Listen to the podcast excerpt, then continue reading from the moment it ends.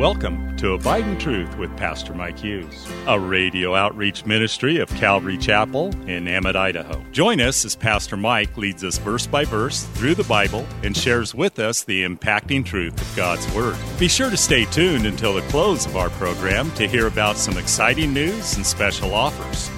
We'll also tell you how you can obtain a full length copy of this entire message. And don't forget, you can always catch up on Mike's teaching on our website at ccemmett.org. We're currently airing a series on the Holy Spirit titled The Missing Person. So grab your Bible, turn up the volume, and follow along with us. Here's Pastor Mike. And we are on our third message of the missing person, a biblical search for the third person of the Trinity. 1 Corinthians chapter 12, verse 9, to another faith by the same Spirit, to another gifts of healings by the same Spirit. The gift of faith is a gift where you can trust God for things that are impossible, things that are illogical. And God gives this gift to some people. You know, some people, they just live by faith. I think of Bruce Olson, 19 year old boy, gets saved, and feels like the Lord's saying, I want you to be a missionary in Argentina. And so he goes to his pastor. The pastor knew him for like a week. He's like, The Lord's told me to be a missionary in Argentina. And he's like, Well, you know, you can go through missionary training. He's like, No, I'm supposed to go. And the pastor's like, I'm sorry, I can't help you. So he scraped together money. He got on a plane. He flew to Argentina. The pastor did set up a contact for him for missionaries that were down there, but he wasn't with the missionary, missionary organization, so they didn't want even anything to do with him. So when he got to the airport, they didn't even come to greet him. And he, he went to where they were and met with them, but there was no, you know, no help. He was actually, they made him go hang out with the non believers. And so he started to ask the non believers, like, why don't you guys want to go to church? And they were like, because that's stupid. Who would ever build a building that's square? A round building is perfect, and they build these square buildings. It's weird. And they sing those weird songs. And he was like, wow, you know, they're totally missing the culture of these people, eh, you know, by the way that they're trying to reach them. And so he ends up going 19 years old, he, he goes into the jungle and reaches the one tribe that nobody dares reach because they kill everybody that comes in their territory, the Motilones. And by the Spirit of God and with great faith, he goes in there. He gets shot by arrows, yes, but you know, the beautiful thing was is he was in Argentina, he went into Motilone territory, got shot with an arrow, walked out and accidentally walked into Colombia. And because he was there illegally, they arrested him, put him in the hospital, healed him up. When he got all patched up, they deported him back to Argentina. If he would have gone to Argentina, he wouldn't have got any medical help. So it's like totally the Lord. And then he goes back in there. And he leads the entire tribe to Jesus. I mean, it's a great story. Model, um, Bruchko is the name of the book, if you ever want to read it. Great man of faith. Another guy, and we're reading this book right now with our kids, and we're reading the YWAM version. We've read about four different biographies of George Mueller. But George Mueller, a guy who believes that we can depend on God for all of our needs. And so he opens up these orphanages and he never asks for money. He has no way of supporting them other than prayer. And they just pray for all their needs, and God just provided their needs as they prayed. I mean, there were times, literally, that, and he did this. This is something that him and his wife did already. You know, I mean, they were missionaries, they were poor, they had no money, they weren't going to ask anybody for money. And so they would sit down at their table, him and his wife, and pray for the food that they're about to eat with no food in the cupboard and no food on the table. And then a knock would come at the door, and a woman would say, Hey, I baked this loaf of bread. I felt like the Lord wanted me to bring it over to you.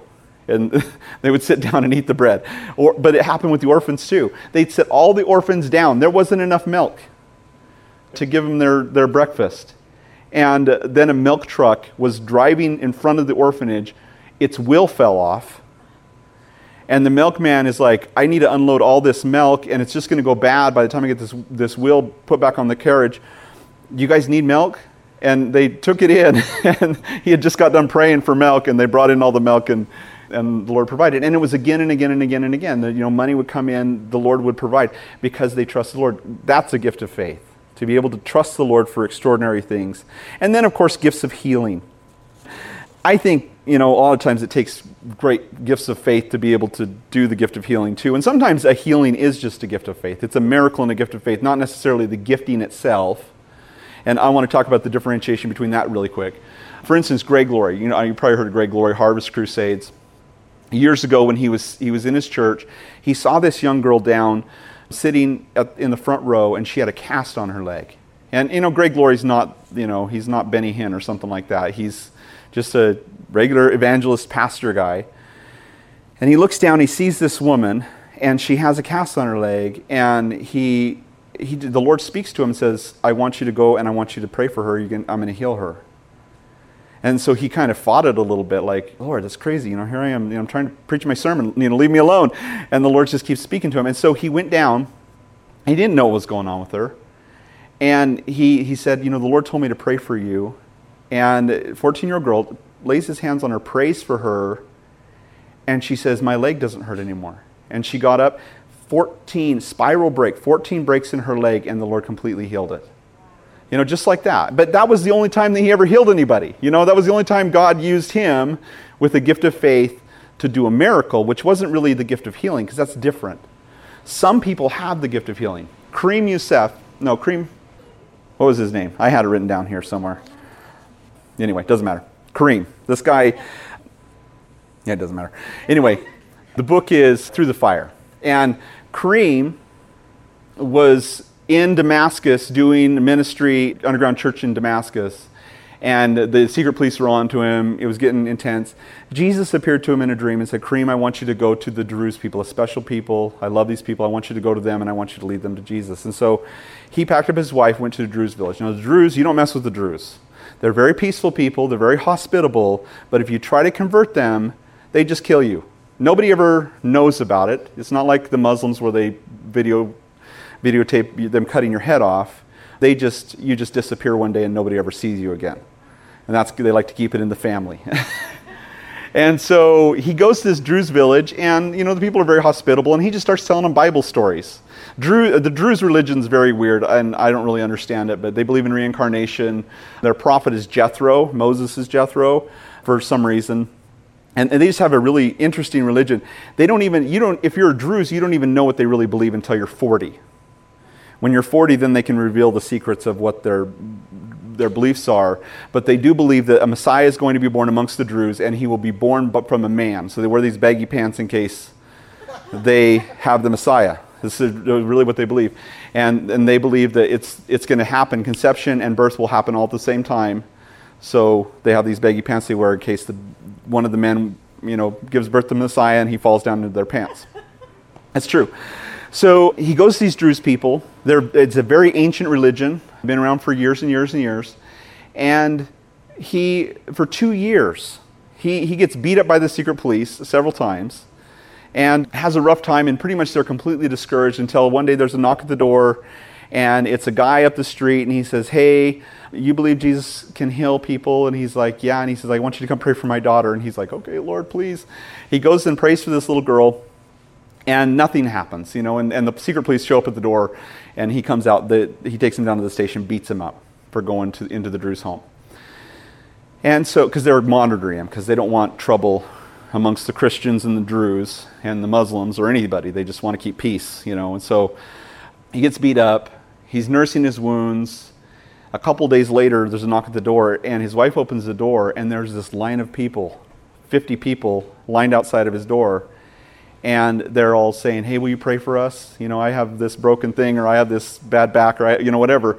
And, and, so then the guy breaks out of the line. He's like, "Hey, you know, yeah, my you pray for my daughter, cancer. She had stage four cancer. She was weeks to live. We took her to the doctor, and she was completely healed. And now all these people want you to do it for them too." he's like, "Okay."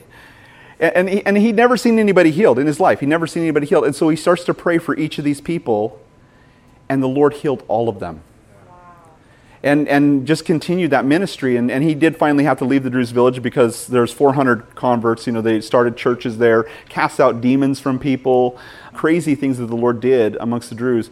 But finally, he had to leave. And this is just like two years ago that, this, that he had to leave there. And this is happening in you know, Syria right now. And so that guy's still around. Kareem Al Jabari, that was his name. Kareem Al Jabari and through the fires the book if you guys want to read those stories pretty amazing stuff but god still works in these ways. And, and that guy had a gift of healing. The Lord gave it to him. He never healed anybody before, he'd never seen, but the Lord gave him a gift. And I think to the date of the writing of the book, it said that he had 90 recorded healings that God had legitimately done in people's lives. Verse 10 to another, the working of miracles. Now, you, maybe you remember Acts 19, 11, and 12. This is kind of an interesting passage where Paul is in Ephesus and he's serving there teaching daily in the school of Tyrannus. And this is what it says Now God worked unusual miracles by the hands of Paul. So the even handkerchiefs or aprons were brought from his body to the sick, and diseases left them, and evil spirits went out of them. Unusual miracles, opposed to the everyday average miracles that we see all the time. I guess, I don't know. But, you know, it's just a weird miracle, not, not a normal thing, but Paul's you know, he's just there working and he's working during the day. He's teaching. He's wiping his head with sweat off his head. And, he, you know, people are swiping his rags and going and touching them to people, and people are being healed. Thanks again for listening to Abide in Truth with Pastor Mike Hughes. If you would like a copy of today's sermon in its entirety, call us at 208 365 0991 or send us a text at 208 991 2756. Be sure to mention today's date. You can also listen to Pastor Mike's latest message on our website at ccemmett.org. And don't forget to search for Calvary Chapel Emmett on iTunes and YouTube. Remember to hit subscribe when you're there. Thanks again for listening, and remember, always abide in truth. Until next time, God bless. Abide in Truth is a radio outreach ministry of Calvary Chapel in Emmett, Idaho.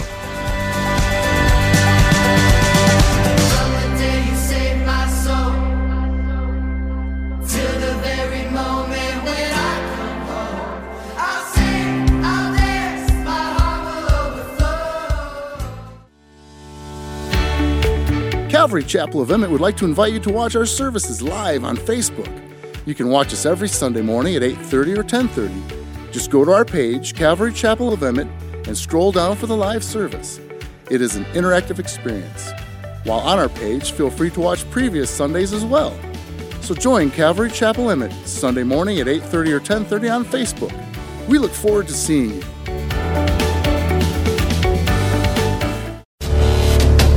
Calvary Chapel of Emmett would like to offer you a free gift for joining us today. Right Now Media. Right Now Media has been called the Netflix of Christian Bible studies. With over 30,000 Bible study and discipleship videos, there's even tons of Christian cartoons for the kids. To get your free account to Right Now Media, just visit our website at ccemmett.org forward slash right now. That's ccemmett.org forward slash right now.